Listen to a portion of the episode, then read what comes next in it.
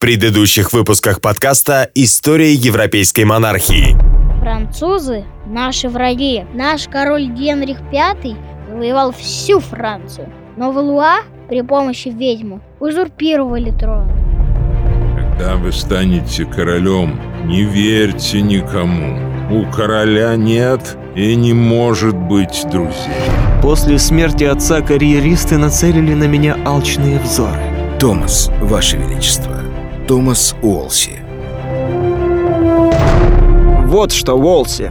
Я приказываю вам подготовить все необходимое для вторжения во Францию. Франция станет моей. Я завоюю эту страну и войду в историю как Генрих Завоеватель. Весь ужас ситуации заключался в том, что воевать дальше Англия не могла. Казна была разорена. Девочка! Вторая мечта Генриха тоже терпит крах. Ему снова надо мириться с тем, что у него по-прежнему нет принца. История европейской монархии.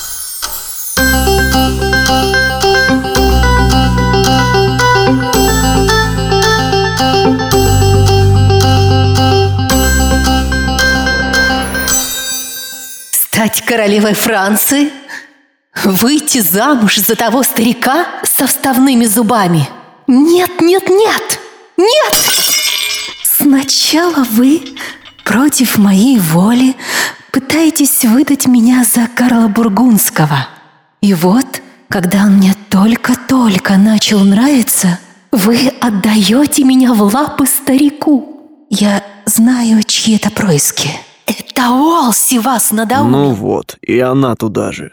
Любой, когда что-то не по нему, готов обвинить Уолси во всех смертных грехах. Уолси ничего не делает по собственному почину. Его влияние ограничивается моей волей. Он всего лишь орудие в моих руках. Я не выйду за Луи. Милая сестрица, он же король. Он отвратителен. Подумайте только, вы станете королевой Франции. Подумайте об этом, моя дорогая, подумайте хорошенько. Вас будут прославлять в песнях и стихах. Вы станете первой дамой Европы. Сможете жить, как пожелаете. Носить изысканные наряды, драгоценные украшения. А по ночам? По ночам я буду дорого за них расплачиваться.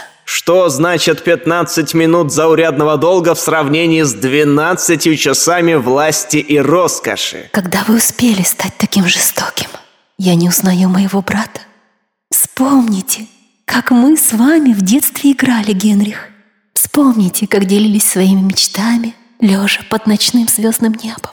Неужели теперь это все ничего не значит для вас? Не пытайтесь запудрить мне мозги. Господи, нет! Вы говорите как чужой, незнакомый мне человек. Я говорю как король Англии. А вы теперь не только моя добрая сестрица, но и моя подданная. Сначала вы растрачиваете наследство отца на бесполезные войны, а затем вы расплачиваетесь мной, как шлюхой. Да как вы смеете говорить мне такое? Надо взять себя в руки. Я не должен так с ней себя вести. Господи, дай мне терпение. Простите меня. Я не должен был этого делать. Мария, послушайте меня. Людовик не протянет долго. Скромная жертва с вашей стороны со временем приведет к огромному вознаграждению. Вы молоды и сможете десятилетиями наслаждаться безбедной жизнью и титулами без ненавистного вам Луи. Как вы можете говорить такое? Ваши слова являются для меня более тяжким оскорблением, чем предполагаемая потеря девственности со стариком.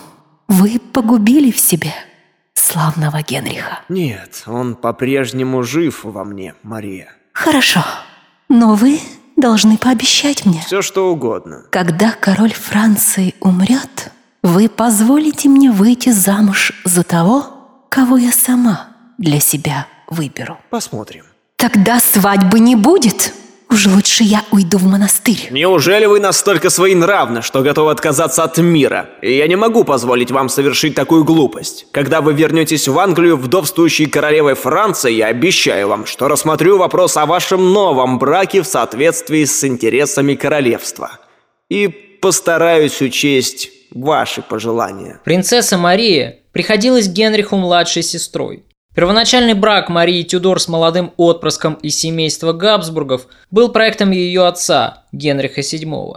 Через брачный союз Генрих VII рассчитывал сколотить мощный альянс, который у него не очень-то и получился с королевской четой из Испании. Чарльз Брэндон, тот самый герой битвы шпор, присутствовал на брачных переговорах с императором Максимилианом, и при этом он не упускал случая пофлиртовать с молодой и красивой девушкой. Мария, в свою очередь, пыталась выглядеть равнодушной, но при этом она и не отталкивала молодого Лавеласа, улыбалась ему и охотно смеялась над его шуточками. Иначе, наверное, и быть не могло. Чарльз Брэндон во многом был похож на самого Генриха. Возможно, поэтому между мужчинами и возникла такая трогательная дружба, которую они сумели сохранить на протяжении 40 лет, несмотря на все превратности судьбы, которыми жизнь испытывала обоих. Молодой красавец атлетического телосложения, Чарльз Брэндон нравился многим женщинам при дворе.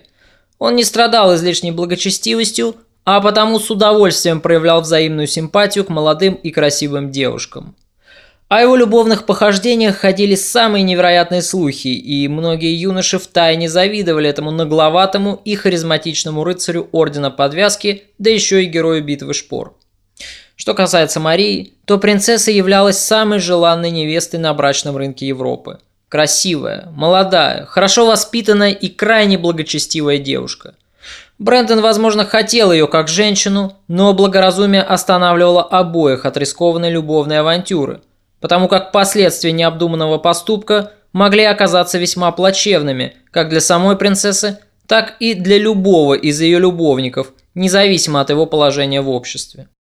Так получилось, что в брачные планы принцессы вмешался целый ряд обстоятельств. Во-первых, смерть Генриха VII, ее отца, который и готовил этот союз с Габсбургами. Ну а во-вторых, и это самое важное, изменилась политическая обстановка в Европе. Молодому королю Генриху, который пришел на смену своему расчетливому отцу Скряги, не удалось осуществить честолюбивых амбиций по завоеванию Франции на поле брани. И потому Генрих решил достичь этой цели окольным путем. Иными словами, присоединить Францию через брак его сестры с престарелым французским королем. Расчет был прост. Его сестра станет королевой Франции, а ее сын и племянник Генриха – королем. И возможно, если у самого Генриха не будет наследника, английский трон достанется сыну его сестры. Иными словами, оба королевства объединятся. Неизвестно доподлинно, какие именно мысли царили в голове у молодого короля Англии, но вполне возможно, что Генрих рассуждал именно так. Почему бы и нет? Кроме того, не будем забывать, что подле него был все время Томас Уолси, который, как мы знаем доподлинно, всегда был сторонником мира между двумя странами. И брак в этом случае являлся самым простым и эффективным способом, ведь и сами Тюдоры своим положением в немалой степени были обязаны этому политическому инструменту. Естественно, что молодая девушка, мнение которой никто и не спрашивал, не хотела становиться женой дряхлого старика. Однако Генрих был неумолим. Особенно было обидным то, что в это время сам Генрих уже начал изменять своей жене с молодой и симпатичной Элизабет Блаунд. Король мог позволить себе все, что хотел, а вот его сестре, принцессе Марии, личная жизнь не принадлежала. Но тем не менее, с большим трудом, долго сопротивляясь, Мария все-таки подчинилась воле брата, выторговав для себя уклончивые гарантии того, что ее следующий брак, на который Мария сильно рассчитывала, будет устроен по ее желанию. И она отправляется во Францию в середине осени 1514 года – чтобы принести свою красоту и молодость в жертву циничной политики. Но ее несчастный брак ожидаемо не был долгим. Спустя всего два месяца старый Луи отдал Богу душу, оставив Марию вдовствующей королевой Франции. Теперь порядок престола наследия во Франции был предоставлен на откуп традициям. Марии надлежало провести месяц в заперти, под строгим надзором ее духовника и под присмотром недолюбливающих ее фрейлин. Важно было удостовериться в том, что она не носит в своем чреве королевский плод. В марте Генрих отправляет Брэндона на вызволение своей сестры. Тот самый Чарльз Брэндон, знаменитый бабник и дамский угодник, который до этого заигрывал с принцессой Марией, прибывает во Францию и встречает там несчастную Марию, изголодавшуюся по любви и молодым любовникам. И между молодыми людьми вполне ожидаемо вспыхивают чувства – Неизвестно только, о чем думал Генрих, когда отправлял Брэндона во Францию на вызволение сестры. Герцог Саффолк не усмотрел ничего предусудительного в том, чтобы спасти честь сестры своего друга и короля, взяв ее в жены. Что касается самой Марии, как и полагается любой нормальной женщине, долгое время пребывавшей в затворничестве, она с радостью бросается в объятия харизматичного героя-красавца. Когда Генриху докладывают о том, что Чарльз предложил Марии руку и сердце, и более того, когда ему сообщают о том, что после этого они тайно обвенчались во Франции, да еще и при поддержке нового короля Франциска, Генрих приходит в бешенство. Он рассматривал сестру в качестве своей собственности, и по его эгоистичной натуре был нанесен болезненный удар. Чувствуя себя одураченным, Генрих метает громы и молнии, а почти все члены Тайного Совета, желая угодить королю, приходят к заключению, что по возвращении в Англию Брэндона следует предать суду и казнить как государственного изменника. И тут неожиданно в дело вмешивается Томас Уолси. «Я казню его, Томас, клянусь честью. Он дал мне клятву, что не женится на моей сестре. Так этот подлец держит свое слово?» Ваше Величество, позвольте мне дать вам совет. «Говори». Если вы казните Брэндона, то выставите себя не в лучшем свете. В народе станут говорить, что король – тиран, что он воспрепятствовал вполне естественному желанию влюбленных соединиться узами брака. Запретить любить и отправить за это человека на плаху – это значит выставить его героем и жертвой. Мой благоразумный Уолси. Он, как всегда, рассуждает здраво и мудро. Нет, именно за это я его и люблю в то время как все вокруг пересказывают мои же собственные мысли. Он думает на перспективу и не боится давать мне дельные советы. Пожалуй, вы правы, Томас. Что же касается приданного, Ваше Величество, то здесь, на мой взгляд, вы имеете все основания его не выплачивать. Натура Брэндона хорошо известна при дворе.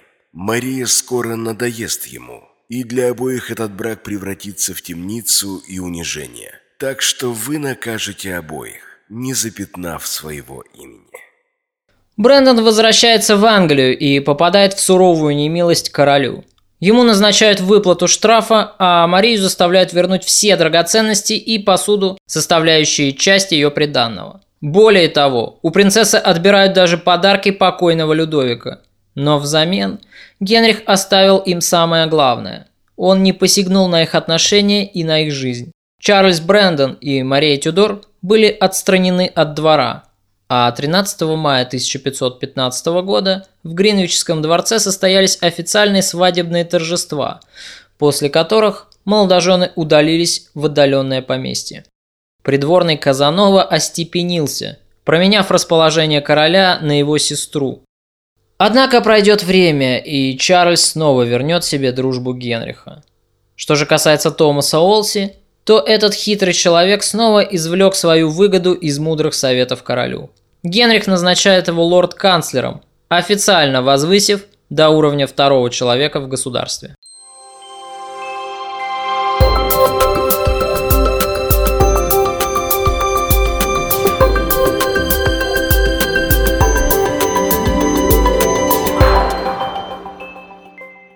Со смертью бездетного короля Людовика XII Орлеанская ветвь династии Валуа пресеклась.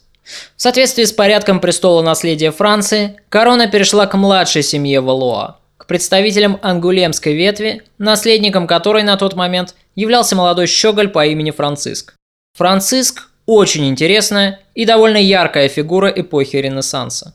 Уединенная молодость и дурное воспитание превратили этого мальчика в циничного, легкомысленного и эгоистичного подростка – Мать боготворила его с самого детства, пытаясь исполнить любую прихоть своего сына, результатом чего стала привычка новоиспеченного короля жить на полную катушку и ни в чем себе не отказывать. Франциск любил развлечения и балы, обожал роскошь, как и все Валуа, он был предан охоте, верховой езде и ценил при дворе красивых женщин. С восхождением на престол нового французского короля Генрих утратил положение самого молодого короля Европы. Но сильнее всего Генриха унижало то обстоятельство, что Франциск перехватил у него титул короля Ренессанса. Теперь французский, а не английский двор занимал в Европе первое место и воспринимался современниками как самый роскошный и просвещенный элитарный клуб. И вполне естественно, что Генрих, одолеваемый завистью, воспринимал само существование молодого и обаятельного короля Франции как личное оскорбление и вызов собственной персоне. Франциск очень быстро раскусил блеф Генриха – он понимал, что у Англии нет средств на продолжение военных действий во Франции. А раз так, французский король, нисколько не опасаясь своего английского коллеги, разворачивает грандиозную и победоносную итальянскую кампанию. Очень быстро прибрав к своим рукам Савойское герцогство, Франциск этим решил не ограничиваться. Его армия переходит через Альпы и снова вторгается в Северную Италию. Миланское герцогство вновь было покорено, и Франциск устанавливает над ним профранцузский протекторат.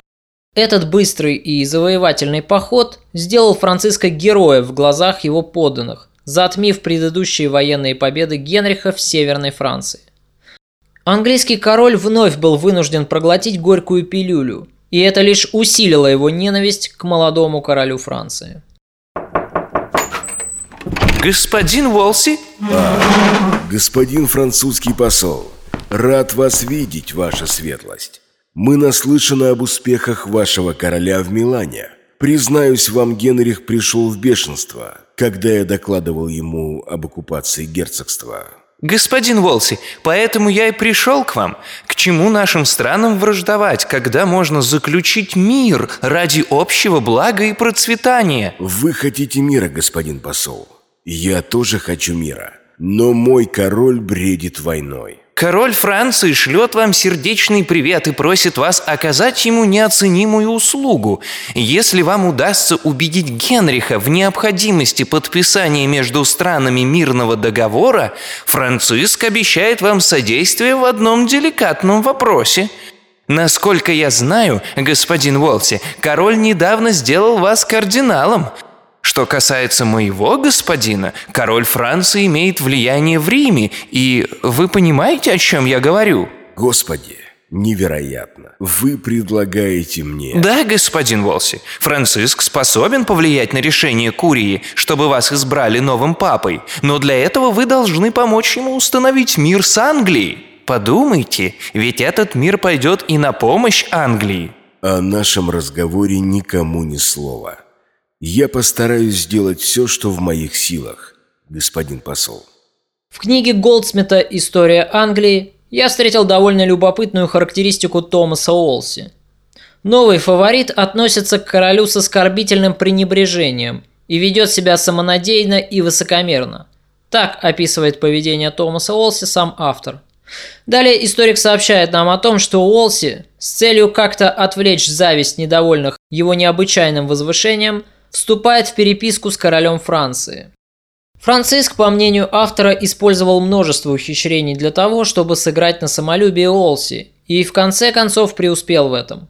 В соответствии с пожеланиями французского короля, Томас Олси принимается уговаривать Генриха подписать грандиозное мирное соглашение, невиданный доселе союз двух могущественных держав, не имевший себе равных в истории. В смелых фантазиях Холси это было не просто заурядное мирное соглашение. Он рисовал Генриху пафосное представление, богато украшенное декорациями, невиданное по размаху зрелище, которое должно было затмить своей роскошью и блеском предыдущую военную славу Генриха. Весь процесс подписания документов, по замыслу Уолси, должен был сопровождаться праздниками и весельем. А после заключения этого грандиозного мирного соглашения – Генриху будет уготована роль в истории не как выдающемуся королю-завоевателю, но как величайшему миротворцу. Примерно такие же мысли посещали и Франциска. Это была эпоха Возрождения. Идеи гуманизма витали в воздухе, а войны потеряли былую привлекательность. Эпоха рыцарства в Европе давно уже миновала. На ее смену пришло совсем иное время и совсем другие нравы. Теперь в моде было равенство народов, взаимоуважение и демонстрация силы дипломатии. Важно было показать, что две могущественные державы, веками воевавшие между собой, научились договариваться и, не желая проливать кровь своих подданных, готовы забыть старые обиды. Оба короля старались идти в ногу со временем. Для каждого из них было важно подчеркнуть свою принадлежность новому времени и прогрессивность мышления. Олси опять нашел нужные струны, сыграв на которых он смог добиться желаемого результата. Он спас англичан от новой обременительной военной кампании. Он услужил французскому королю и, следовательно, мог рассчитывать на ответную услугу Франциска. Но самое главное, Олси возвысил престиж Англии на политической арене Европы, как страны, которая стремится к миру, прославив тем самым имя своего господина и английского короля.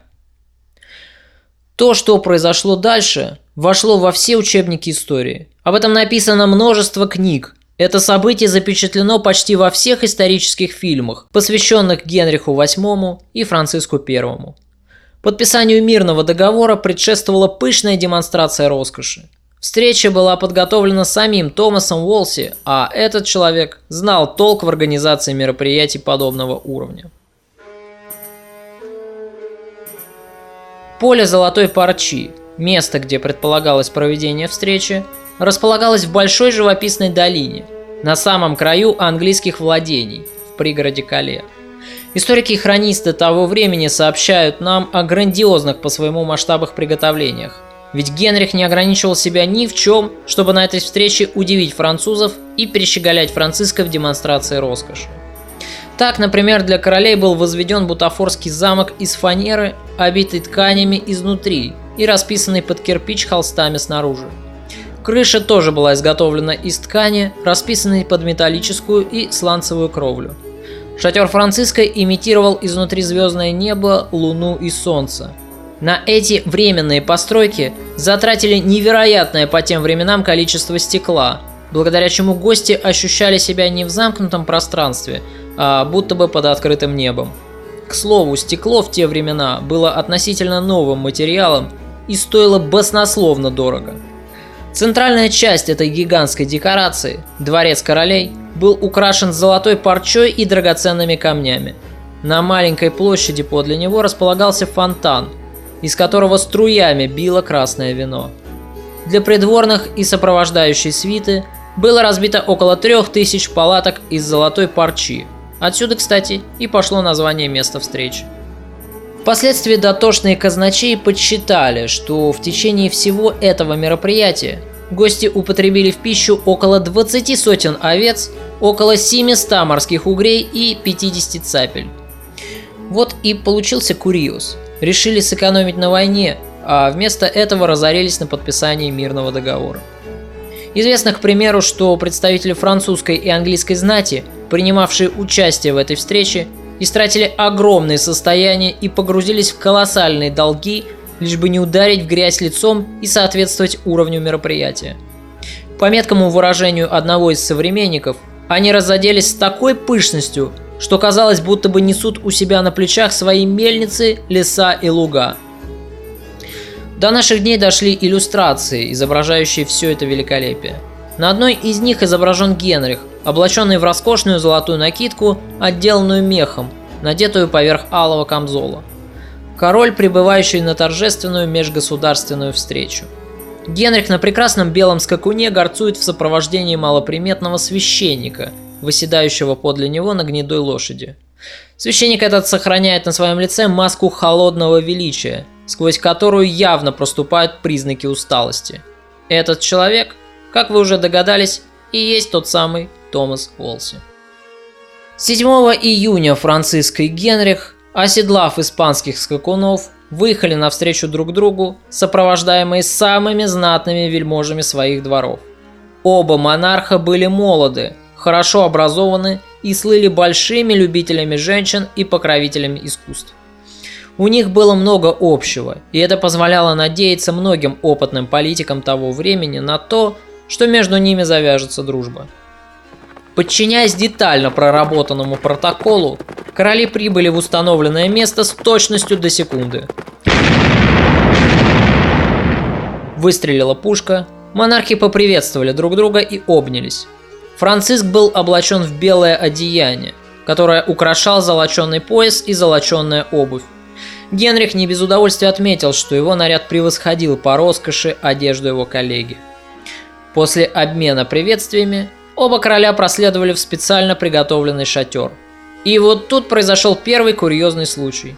Генрих решил первым произнести торжественную речь и, не подумав, начал ее с изложения своего привычного титула. «Я Генрих, король Англии». Повисла пауза.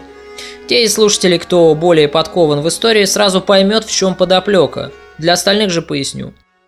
Еще со времен Столетней войны английские короли добавляли к своему титулу еще и титул королей Франции, а к своим трем золотым львам на гербе пририсовывали три золотые лилии, заимствованные с герба Валуа. Ну а теперь представьте себе масштаб скандала, закончи Генрих произносить свой привычный титул в присутствии истинного короля Франции. Поэтому английский король слегка стушевался, затем, улыбнувшись, обратился к Франциску и сказал, что не станет объявлять свой титул до конца в его присутствии, поскольку тогда получается, что он лжет, ведь подле него находится истинный король Франции. Гости дружно аплодировали и все остались довольны. Первая встреча прошла успешно, и два государя вышли из шатра под руки, обмениваясь шутками и любезностями. У многих создалось ощущение дружбы между ними. Франциск добродушно улыбался, в то время как Генрих развлекал его веселыми анекдотами. Но проницательный венецианский посол разглядел в этой улыбке притворство, а в любезности Генриха лицемерие – между этими двумя государями мира нет. Они смертельно ненавидят друг друга, докладывал он в одном из своих посланий на родину. Брат мой, вы должны уволить своего придворного живописца. Портрет, на котором я разглядывал вас до нашей встречи, совершенно не имеет ничего общего с таким великолепным оригиналом. Держу пари, вы самый красивый мужчина во Франции. Ах, благодарю вас, мой друг. Слава богу, что он оказался таким уродом. На его фоне я выгляжу великолепно. А этот его длинный нос, он омерзителен. Ах, если бы наши предки могли созерцать такую картину и нашу дружескую встречу. Король Англии и Франции вот так запросто сидят за одним столом. Куда это вы смотрите все время? Хм, я немного загляделся на вон ту прелестную девушку, что мило улыбается в компании ваших придворных. О да, у вас отличный вкус, мой брат. Это одна из Болейн, кстати, английская подданная. Но это и не мудрено. Такими красивыми могут быть только англичанки. Без обиды мой дорогой друг. О, что вы, брат мой, ну какие обиды. Могу вам сказать, что я уже успел объездить эту английскую кобылку и научить ее кое-каким приемам. Так что вам с ней скучно точно не будет. Люблю трахать англичанок, ведь они все такие неопытные, что даже будоражит воображение. Мерзкий бесстыдник. Как он смеет в моем присутствии так похабно отзываться об английских женщинах? Надеюсь, мужчины у вас не такие же робкие, как и ваши женщины. Что? Вы всерьез считаете, что английские мужчины могут быть робкими? Тогда я вызываю вас на поединок. Давайте проверим, кто на что способен. Ваше Величество, не думаю, что это хорошая идея. Отвяжитесь от меня, Томас, это не вашего ума дело. Франциск, прямо здесь и сейчас поборемся в рукопашную, если уверенность в своих силах еще не изменила вам. Ах, брат мой, если вы так желаете, я буду рад доставить вам удовольствие славным поединком. Вот и отлично. Так получилось, что в порыве дружеского веселья новоиспеченные друзья решили состязаться в рукопашном бою. Генрих гордился своим атлетическим телосложением и считал себя серьезным противником. Его вспыльчивый характер жаждал реванша. Он хотел на примере дружеского поединка унизить Франциска и в его лице всю Францию. Однако Франциску удается внезапным захватом опрокинуть своего противника на землю. Генрих был в бешенстве. Такого унижения он никогда не сможет простить французскому королю. Ситуация накалилась до предела.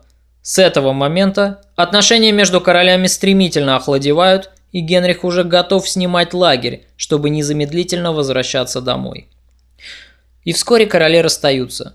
Генриху все-таки удается сохранить видимость любезности, и Франциск отбывает в Амбуаз в полной уверенности, что обеспечил себе безопасность нормандских границ. Что же касается самого Генриха, то английский король, оставшись в окружении своих подданных, нисколько не стесняясь, вымещает всю накопившуюся внутри него ярость.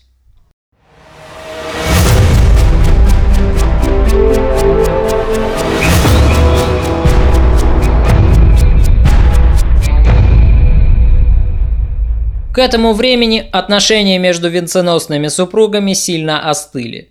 Кэтрин разменяла третий десяток лет, и ее красота начинала заметно увядать, что не могло не сказаться на сексуальных отношениях с мужем, поскольку Генрих очень ценил в женщинах красоту и молодость. Как никогда она выглядит уродливой, замечает венецианский посол. А король Франции во время встречи с Генрихом и вовсе охарактеризовал Екатерину как старую и безобразную. Конечно, Франциск откровенно смеялся над Екатериной в присутствии Генриха, чтобы позлить самого Генриха и разжечь в его сердце зависть. А поскольку Генрих был человеком внушаемым и слабохарактерным, Франциску прекрасно удалось сыграть на нужных чувствах. Дело в том, что к тому времени в Европе за Франциском уже закрепилась прочная репутация дамского обольстителя, а Франциск и Генрих были ровесниками.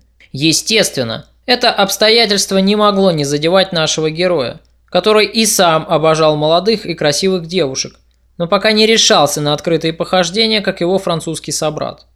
А перещеголять во всем этого наглого выскочку для Генриха было делом чести. Если бы Кэтрин удалось хотя бы родить сына, тогда, возможно, она упрочила бы свое положение как мать будущего короля. Но, к сожалению, и эта миссия оказалась королевской чете не под силу. Почему так важен именно мальчик?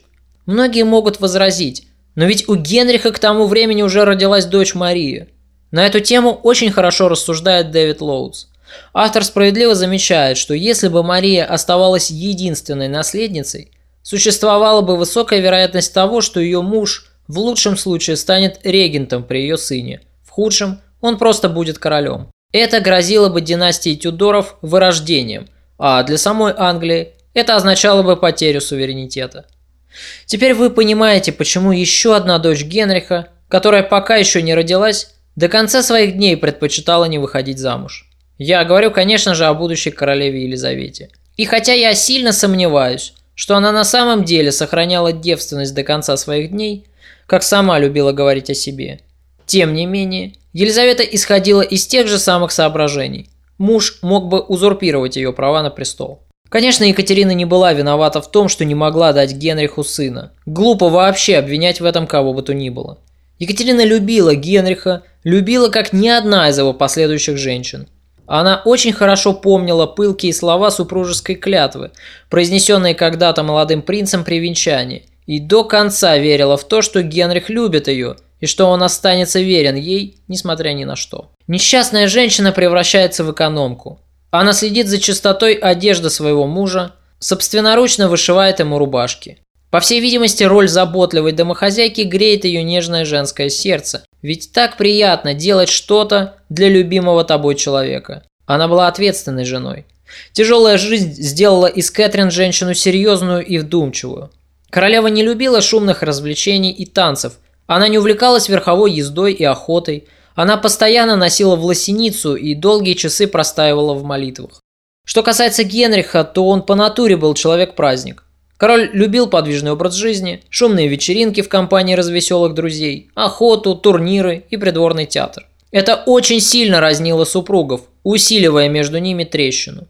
Иные пары, разлюбив друг друга, могут хотя бы остаться хорошими друзьями и партнерами, но здесь об этом и речи быть не могло. Екатерина по-прежнему мужа любила и пыталась его вернуть. И чем сильнее она страдала, тем сильнее раздражала своим присутствием мужа. И в довершении к этой мрачной семейной картине происходит важное событие, которое еще больше усугубляет и без того непростые отношения между супругами. Елизавета Блаунд, любовница короля, на существование которой Екатерина пыталась закрыть глаза, внезапно рожает от Генриха мальчика, у Генриха, который так долго мечтал о наследнике, появляется внебрачный сын. Это кажется издевкой судьбы. А для Генриха это еще и становится важным доказательством, что он может, что проблема не в нем, а в его жене. Тем не менее, он не очень-то и красиво обходится со своей любовницей. Елизавету Блаунд отсылают в монастырь, и всяческие отношения между ним и его любовницей на этом заканчиваются. Но если посмотреть на ситуацию глазами короля, ему ничего другого и не оставалось, поскольку скандал назревал грандиозный, а развестись с Екатериной и жениться на любовнице – нет, Генрих позволить себе такой роскоши не мог. Пока не мог. Он все-таки король, да и нравы в обществе были не такими простыми, как сейчас. Поэтому проблемы, которые нам покажутся несущественными, современниками воспринимались как непреодолимая преграда. Впрочем, что касается нашего героя, он очень скоро докажет всем вокруг, что для него непреодолимых преград не существует. Тем не менее, узы брака были священными. Супруги давали клятву на алтаре, перед Богом, а потому расторгнуть брак можно было только в исключительных случаях. Что касается королей, то здесь все еще сложнее, поскольку короли всегда на виду у подданных, и любой неосторожный шаг может спровоцировать бурю в королевстве.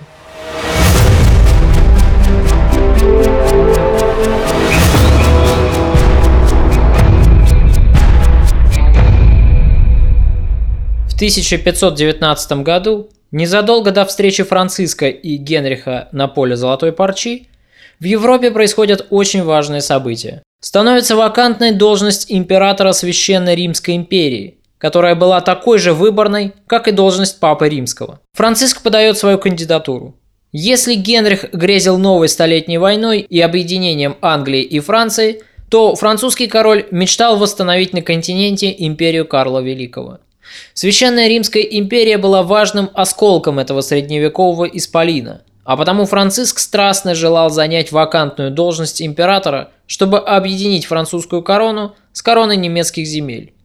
Но к большому разочарованию Франциска немецкие князья избирают своим повелителем отпрыска Филиппа Красивого и Хуаны Безумной.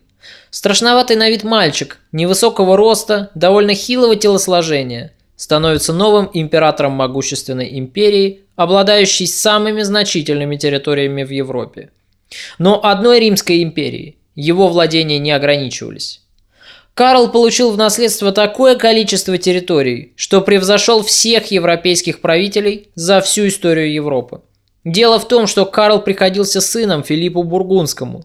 Тот самый Филипп Красивый, корабль которого однажды потерпел крушение у английских берегов и с которым наш Генрих в детстве очень подружился, как раз и являлся отцом этого некрасивого на вид юноши. А поскольку Филипп был бургундским герцогом, то Карл, как его сын, унаследовал бургундские владения. Безусловно, мы хорошо помним подкасты про Людовика XI, а потому знаем, что Бургундии к тому времени уже не существовало. Некогда мощное герцогство вошло в состав Франции. Но зато у Карла оставался прекрасный повод для войны с французами, ведь претензии на бургундское наследство своего отца он по-прежнему сохранял. Что касается его матери, Хуаны Безумной, то от этой женщины, которая была дочерью Изабеллы и Фердинанда, Карл унаследовал объединенную Испанию, ведь Изабелла была королевой Кастилии, а Фердинанд королем Арагона, а вместе их владения и составляли известную нам сегодня Испанию. Третья часть владений, эрцгерцогство австрийское, досталось Карлу после смерти деда по отцовской линии. А поскольку дедушка был еще и императором Священной Римской империи, в которую это эрцгерцогство как раз и входило, Карл твердо решил получить и титул императора. Несмотря на притязания французского короля, Карлу удается осуществить задуманное благодаря солидным взяткам, которые его сторонники раздавали семерым курфюстам-выборщикам, чтобы они проголосовали за его кандидатуру. Таким образом, 19-летний юноша становится обладателем огромных владений, которые значительно превосходили по площади империю Карла Великого. Не мудрено, что он невольно вызывал лютую зависть у королей Англии и Франции. Карлу даже приписывают знаменитую фразу «В моих владениях никогда не заходит солнце». И это чистейшая правда, если учитывать, что в число его владений входили и новые испанские колонии в Америке. Вы представляете себе какие-то огромные земли. Но в начале своей политической жизни Карл столкнулся с определенными неприятностями – Дело в том, что как сын королевы Кастилии и короля Арагона, Карл имел полное право называть себя королем этих обеих государств, фактически объединив их. Но попытка поставить испанскую знать перед свершившимся фактом спровоцировала в Кастилии восстание. Карла рассматривали как чужака. Он родился в Бургундии, долгое время жил в Нидерландах, почти не говорил на испанском. Для кастильских кортесов он не был родным королем. Восстание против Карла принимает широкий размах. Карл катастрофически нуждался в помощи, и кроме Англии у него больше не было стран, на поддержку которых новоиспеченный император мог бы рассчитывать. Решив заручиться поддержкой своей тетушки, английской королевы, он обращается к английскому королю Генриху.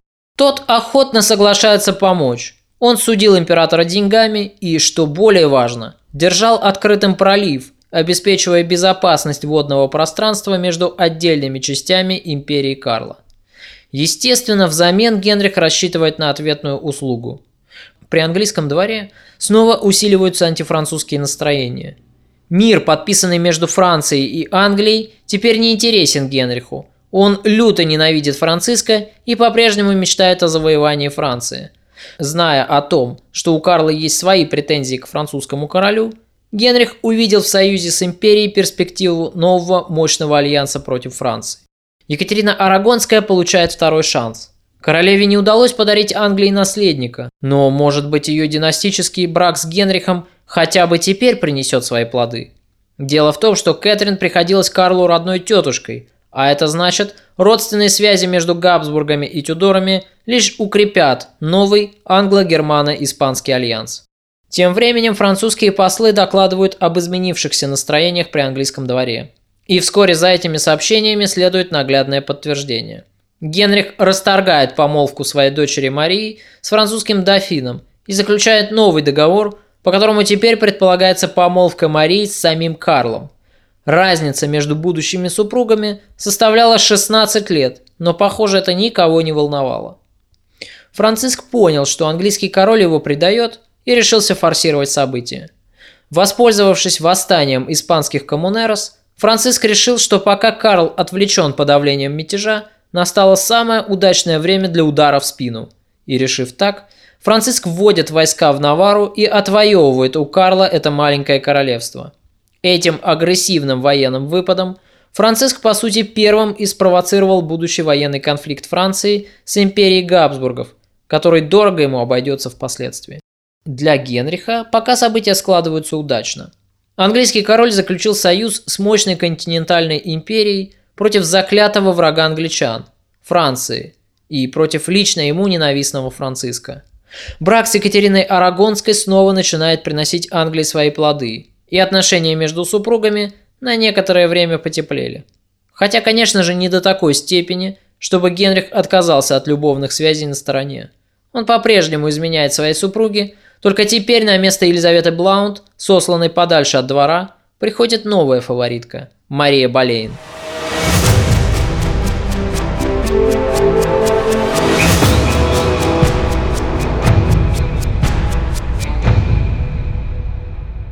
1522 году между Карлом и Генрихом были достигнуты договоренности по вопросу предстоящей военной кампании – на бумаге Франция уже была разделена и покорена обеими державами. Теперь дело оставалось за малым – реализовать этот дерзкий план в реальности. И Генрих, уверенный в поддержке нового императора, решается перейти от слов к делу, чтобы первым продемонстрировать верность принятым на себя обязательствам.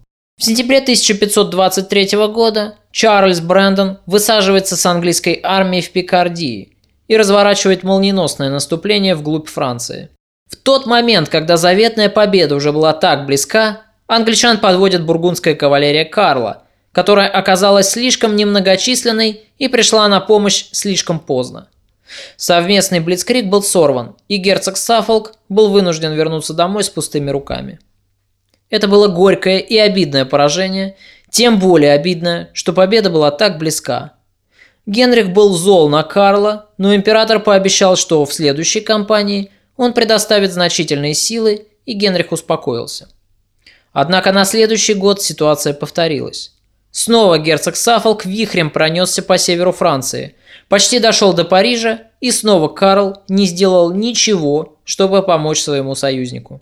Конце 1524 года Карл вновь обещает Генриху, что в следующем году непременно войдет в игру, но на этот раз Генрих уже не верит.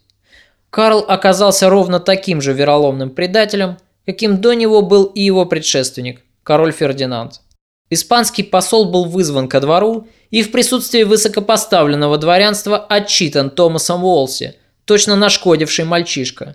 Олси перечислил многочисленные нарушения военного договора, допущенные императором, и от себя добавил, что у его господина, короля Англии, имеются еще большие причины для жалоб, ибо затратив столько сил и средств на войну во Франции, король ровным счетом ничего не получил взамен. В следующем году Генрих решил больше не ввязываться в обременительные военные походы. Это и становится роковой ошибкой английского короля. Рано утром 9 марта 1525 года Генриха разбудил прибывший гонец от императора, который сообщил ошеломительные известия. Карл не только одержал блистательную победу при Павии, но и захватил в плен французского короля. История Людовика XI снова повторяется, на этот раз с его далеким преемником, с королем Франциском. От радости Генрих даже сравнил гонца со святым Гавриилом, принесшим весть о рождении Христа. Когда же эйфория немного поутихла, Генрих направляет Карлу письмо с поздравлениями и настойчивым требованием прикончить Франциска, чтобы раз и навсегда раздавить ненавистный ему род Валуа. Однако радость английского короля была недолгой. Карл получил то, что хотел, и теперь усиление Англии ему было невыгодно. Молодой император твердо стоял на ногах, и, почувствовав свою силу, он мог теперь диктовать свои условия. И он отвечает Генриху в довольно резких выражениях, требуя от английского короля собрать армию, чтобы вновь высадиться во Франции. А когда английские подданные, уставшие от обременительных походов, отказываются судить своего короля деньгами, Карл разрывает союз с Англией, восстанавливает Франциска I на престоле Франции и расторгает свою помолвку с Марией Тюдор. Для Генриха это становится горьким унижением, а для его жены, Екатерины Арагонской, это была настоящая катастрофа. В браке с Генрихом она не смогла ни родить ему сына, ни обеспечить ему столь желанную корону Франции. Это была династическая и личная драма. Это был полный провал. С этого момента и начинается знаменитый бракоразводный процесс Генриха со своей женой, который всколыхнул всю Европу и в конечном счете привел к грандиозным последствиям. Да, Генрих не смог завоевать Францию, однако он все равно войдет в историю не как великий воин, но как выдающийся реформатор. Он будет воевать не мечом, но словом, и результатом этого нового грандиозного противостояния станет отделение Англии от католической церкви. Это будет война не за земли, а за души людей. Но об этом мы поговорим в следующем выпуске подкаста. Следите за обновлениями.